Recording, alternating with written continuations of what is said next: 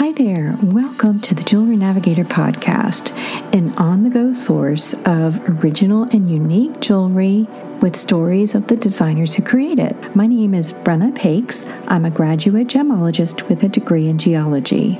I've worked in the retail sector for over 15 years after completing my graduate gemology diploma and working in the industry for a little while, I took an intermittent career break and worked for a major airline.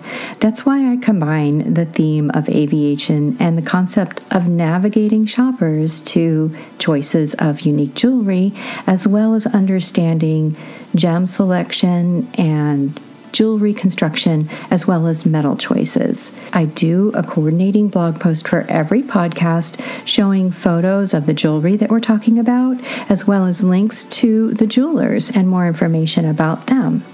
So I hope you enjoy the episodes and feel free to subscribe for your Jewelry Navigator Passport, a way to stay up to date with the current episodes and upcoming features. Thanks so much for joining us and enjoy the episode. Hi there, and welcome to a very special episode of Jewelry Navigator Podcast. Today I'm doing something exceptional in a few ways. I usually publish the episode on Thursday, but this week my guest is Deborah Navarro, and I wanted to get her story in before any one of you or any of you are going to Vegas this week for the premiere show because she'll be there as a first time exhibitor in Vegas. And for someone who's fairly recently just started her collections and career in jewelry design, she's come a really long way in a short time. In February this year, she earned JCK's Industry Choice Award for her Vincent ring, a rough but elegant statement ring set with a green beryl sprinkled with natural colored diamonds from her signature Watu collection. Then, just recently this spring, In Store magazine announced their In Store Design Awards and awarded Deborah first place for her hinged Jackson earrings set with over 23 carats of beaming yellow scapolite and diamonds. Funny enough, last week's guest, Gigi Ferranti, who was on the podcast last week, won second place for her Rosetta Star ring in 18 karat rose gold with star ruby cabochons. Both designers are premiering in Vegas at Premier's inaugural show this week at Las Vegas Convention Center, May 30th through June 3rd. Oh, and one other important thing that she talks about in this part of the podcast, the day we spoke, she shared with me the day before they would be announcing it that she won the Cindy Edelstein Memorial Emerging Designer Award, which is so exciting. I was just elated to hear the honor that she received this award. Last week, Deborah and I talked for over an hour and a half. So, this is part one of two because I just wanted to get something out there before she goes to Vegas. And, like I said, so all of you can know a little bit more about Deborah and her story, which is truly inspiring. So, in this part one of two, Deborah shares how she broke through roadblocks in her career and how her collections are interpreted through her jewelry journey many of which were overcome with her first series, the Barefoot Collection, using a theme that repeats in everyone's life as stepping stones. I love how Deborah's journey is truly marked with blessings through each step she's taken in her jewelry journey, from farm life to radio production to retail jewelry, then to the source of gems she now uses in her jewelry, with multiple trips to East Africa with Roger Dery and Gem Legacy. If you have a dream to do what's in your heart, Deborah's story embodies a philosophy she discovered along the way as a leap of faith, and how, in her own words, you have to stand on the edge of a cliff, jump, and build your parachute on the way down. I hope you enjoy this first part of Deborah's story. Join me later on in the week. I'm hoping to have the second part published between Wednesday and Thursday, just in time for her show, but I like I said, I just wanted to get this out there. Her story is so inspiring. Enjoy the episode, and I'll see you back here later this week. So, how have you been? Oh, good. We've been really busy. Mm-hmm. Um, and just really excited and hopefully prepared for uh, the premiere show in Las Vegas. Yeah, I know. That's really exciting. Congratulations on your award. Oh, thank you. Thank you. I know. I'm so uh, to to win the JCK award and then um, have this one these this beautiful pair of earrings get recognition too was I, I'm over the moon. Mm-hmm. So happy that people are receiving my jewelry well. Well, um, I'll here's a little something I'll tell you, but that I can't like really. I don't think I can announce it until tomorrow. Um, uh, Magazine is giving me the Cindy Edelstein Emerging Designer Award. Oh my gosh, that just gave me chills. Oh my gosh, Deborah. Oh my gosh, that's so awesome. I want to cry. That's so amazing.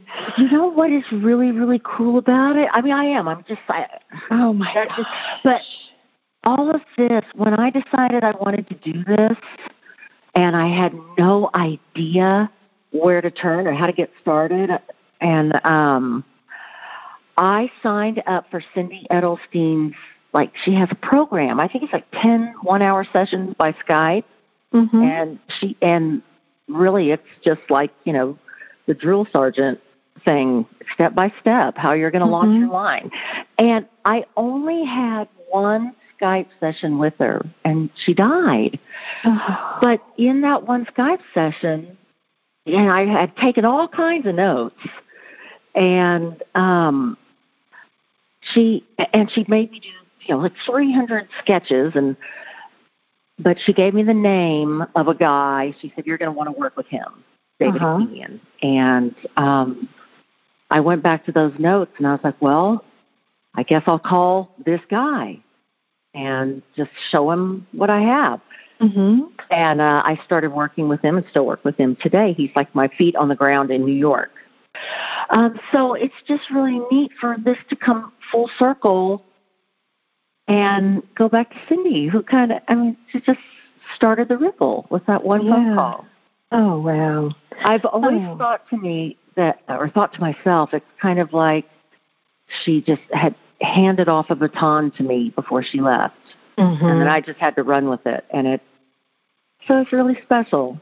That is really special. Wow. I'm so happy for you. I can't wait for that to come out. Me too. Oh, that's so cool. I, I want to hear a little bit about your background. And then, of course, since I did a podcast and some things with Gem Legacy, hear about your involvement with that and how much it means to you to work that into your designs and your jewelry. And okay. um, where where you're going, like where you are now, where you want to go as far as you know how commercial you want to get, or do you want to stay fairly exclusive? So let's okay. let's start with that. I think that's a pretty good outline. So let's start with how you got started with your jewelry design, and you know where you grew up, and if that's significant to where you are now. Okay. Um, well, I grew up in Houston, Texas, kind of on the outskirts of Houston, and my my parents both came from farms kind of in central Texas, about an hour and a half outside of Houston. So I, I spent like I spent half my life in the city, half my life in the country, and I just really have an appreciation for that. Um, and as I mean, I've always done art. It's just my natural thing to do. I've never studied it formally, but it's uh, you know it's just a part of me. Mm-hmm. And um, I went to college at Texas A&M, and I studied communications because I wanted to go in radio or TV. Mm-hmm. This is kind of all part of this invisible thread that connects.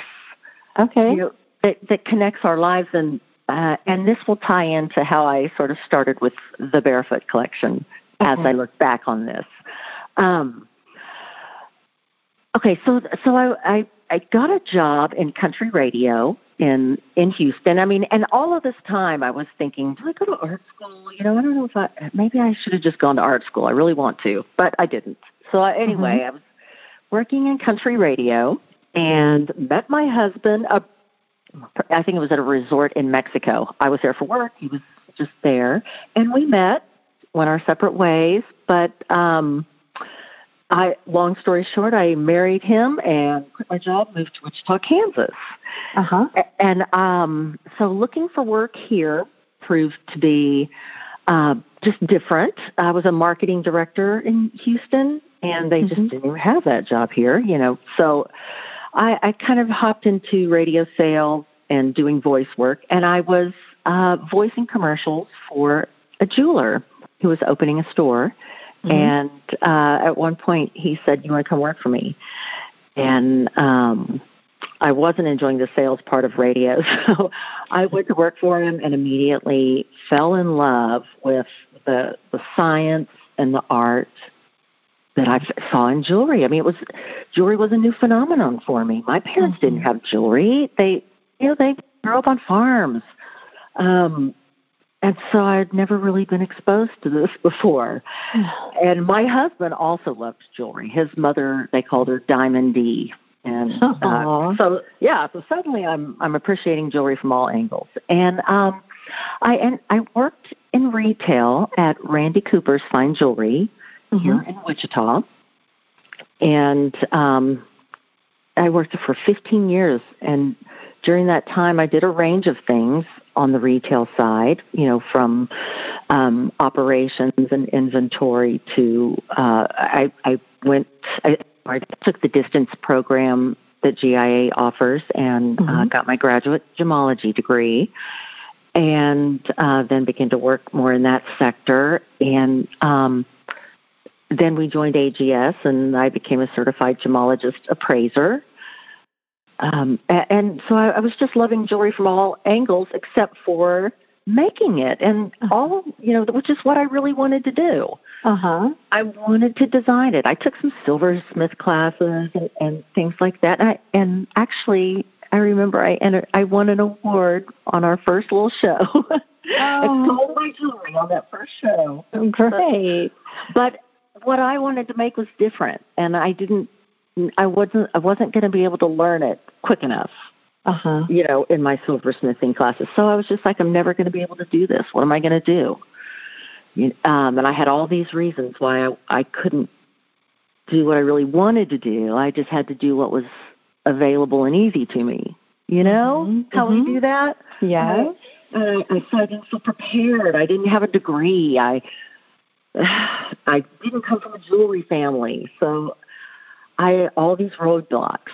Um, and about that time, we uh, I was at AGS Conclave, and they were showing the movie Sharing the Rough Mm-hmm. which I wanted to see that movie just because it was about gemstones, and I thought that would be cool for my gem geeky side. Mm-hmm. And uh, instead, it was a movie about the heart of people and the heart of jewelry. And it just, I was spellbound, and I had never seen this other side of jewelry before. Before it ended up in my store, not my Mhm. store, but Randy's store. Um, yeah, so I- it just uh, uh, anyway. I was struck through the heart. It was really bizarre because uh, you know the next day I saw Roger, and it was almost like I was. I, I remember I was sitting down by his chair. We missed the whole breakfast and just talked. It was kind of like, um, and I was sitting on the floor, Mhm. but um, you know, I just said I, I need to go. Um, I, I really feel like I need to go, and I called my husband and just you know told him all of this and what you know he's just the most wonderful positive guy. He said, "Chase your dreams," and I know. So uh, I think less than two weeks or two months later, inoculations, passport uh, update. You know, I had an expired passport. I had shots to get. I had so much clothes to buy. I had all kinds of things I had to do. Uh-huh. Um, but I was in Africa, and I didn't. I I was there, but I didn't exactly know why or what I was going to do with the experience. Um, but I, was. Uh, I, I really was blown away in such a special way by seeing, I think I, just seeing their joy in every day and in the process of mining, this, this process that they, they're not prepared for. this paralleled my life, like what I was experiencing. They have, you know, tools from farming, um, may not even know the gemstone. It, so many things that could have said, well, this is just too hard. We can't do this.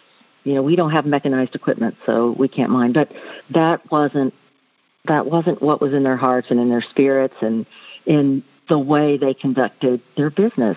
And I went back home and it was just a realization that that it was just a message for me. You know what what are you you're standing in your own way.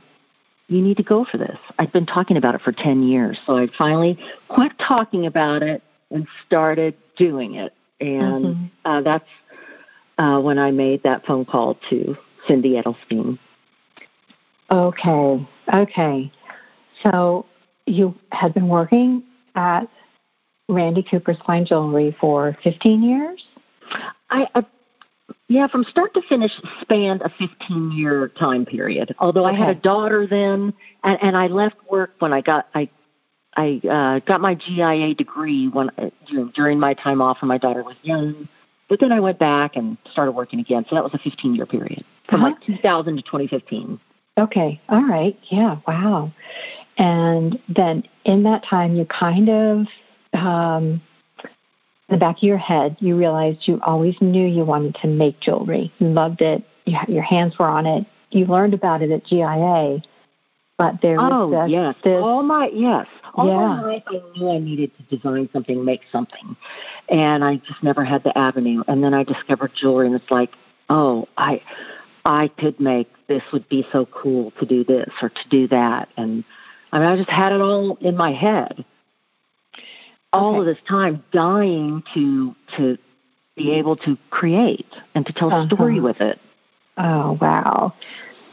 Okay. Yes, so. I would I would prompt tell my husband, I'm gonna do it. I'm gonna do it one day. One of these days, you know, I just and I could never pull the trigger. Oh, I think I think we can all relate to that kind of um, that curve in the road that kind of spins us around and keeps us in a cul-de-sac for yes. too long, you know. And um, yeah, some somewhere we just finally get tired of being tired of where we are, and you, you just stand on the edge of the cliff and you you take a leap yeah. I yeah. mean, the scariest leap you've ever taken because you have no idea how what's on the other side or how far it is, but you can see it, and and you go for it. It took that trip, and I remember uh, actually.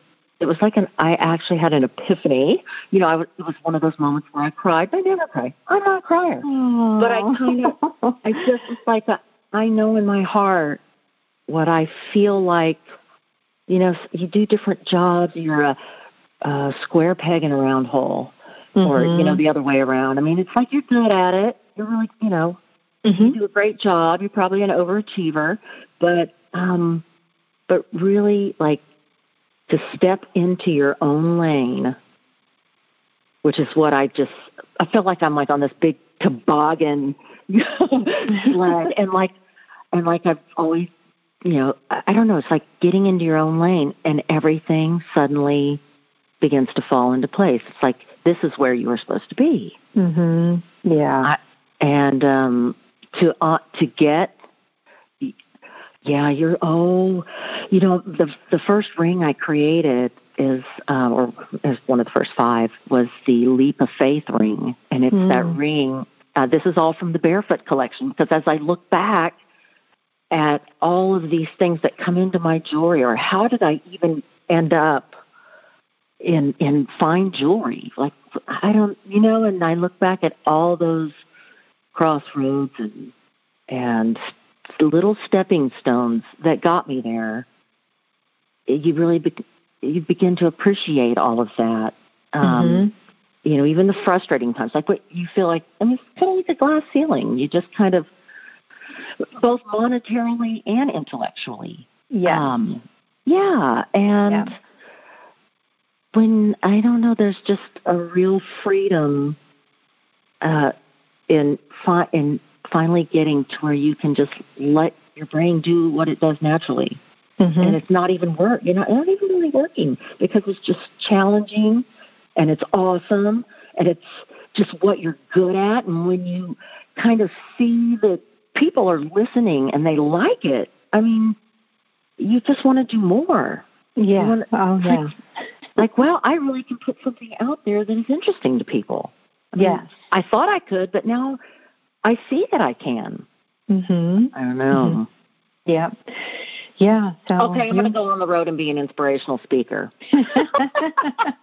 well, I think your jewelry does that for you. So let's kind of rewind a little bit. And you mentioned okay. the barefoot collection. Explain to me the significance of the barefoot collection and when you started making that, what well, some of the mean. Um, you have to realize that when I started, it's not like I had a sketchbook of all these ideas that I've been keeping. I mean, when I decided, okay, I'm going to design jewelry, I just drew the barefoot collection. Uh-huh. and uh, because I was kind of looking at that paper and just thinking, wow, I I'm going to do this and I'm going to uh, give this everything I have because it's everything I've ever wanted to do. It checks off all my boxes and uh, I began to appreciate just like wow, um, a girl who kind of a country girl, city girl. That's where I get polish and grit from. Mm. Um, mm-hmm. It's it's one of it has so many meanings, but you know there's you can be really polished and dressed up, but but you know I've kind of got this gritty side where I love to fish. I love to you know run around barefoot, just be outside. Uh huh. Um, you know, and not care about doing my hair or my makeup. And I, I love that gritty side, that totally natural side. But I also love high fashion. I love, you know, I, I love expensive things. I love beautiful things. And I love going to fancy places and eating fancy food. So there's just many sides to all of us. And I wanted my aesthetic, I guess, to represent that. That, mm-hmm. um, that we're, you know, even when I look at social media, it's very polished. It looks so great. But there's a gritty side to their life, too. I, mm-hmm. I don't know. And I just appreciate that. That right. uh, many right. sides of us. Um, and so that's kind of a texture that I always that I leave on all my jewelry. Is it's not a perfect polish, nor is it a full, you know, textured piece. You'll find it's mostly high polish. You'll find areas of of a little gritty, a little, you know, sandblasted or something like that. So that's kind of a symbolic part of my jewelry. Uh, but then I reflected on what I love most. Um, my happy places are out on the farm, out spending time at the river and the rocks and the beach. Being down in Houston, we were just around water a lot, and we had mm-hmm. you know warm weather all the time. So um, I, I wanted to feel that vibe in my jewelry. I wanted to mm-hmm. feel like I was outside in my favorite, most serene places. And so I had to use natural color diamonds with earth tones that make me think of the land and the rocks and the sand sparkling on the beach and um and that's what I saw in my mind those colors the yellow gold because it, it reminds me of the sun. And I and I pictured myself standing on one side of the river with the life that I really, the work that I really wanted to do on the other side, and, and kind of said, pictured in my mind, deep thinker here, how am I going to get there? And you know, just like pictured these little rocks getting uh-huh, me across, uh-huh. jumping from rock to rock, and there became the first stepping stone ring, a five okay. stepping stone ring and the collection kind of took off from there um, with different series. You know, um, I have the you know leap of faith rings. Um, just you know, you've got to you just got to jump, and you have to build the parachute on the way down because you don't know exactly how you're going to finance it. You don't know exactly what's going to happen, how quickly you're going to fail. Is this going to be impossible? But you can figure it out somehow. And um, yeah, yeah. So that's uh, that's kind of where that collection took its shape. It it starts paying attention to uh, your journey and how you got where you are and how you're going to get where you want to go. Yes, yeah. And sometimes you just have to get brave.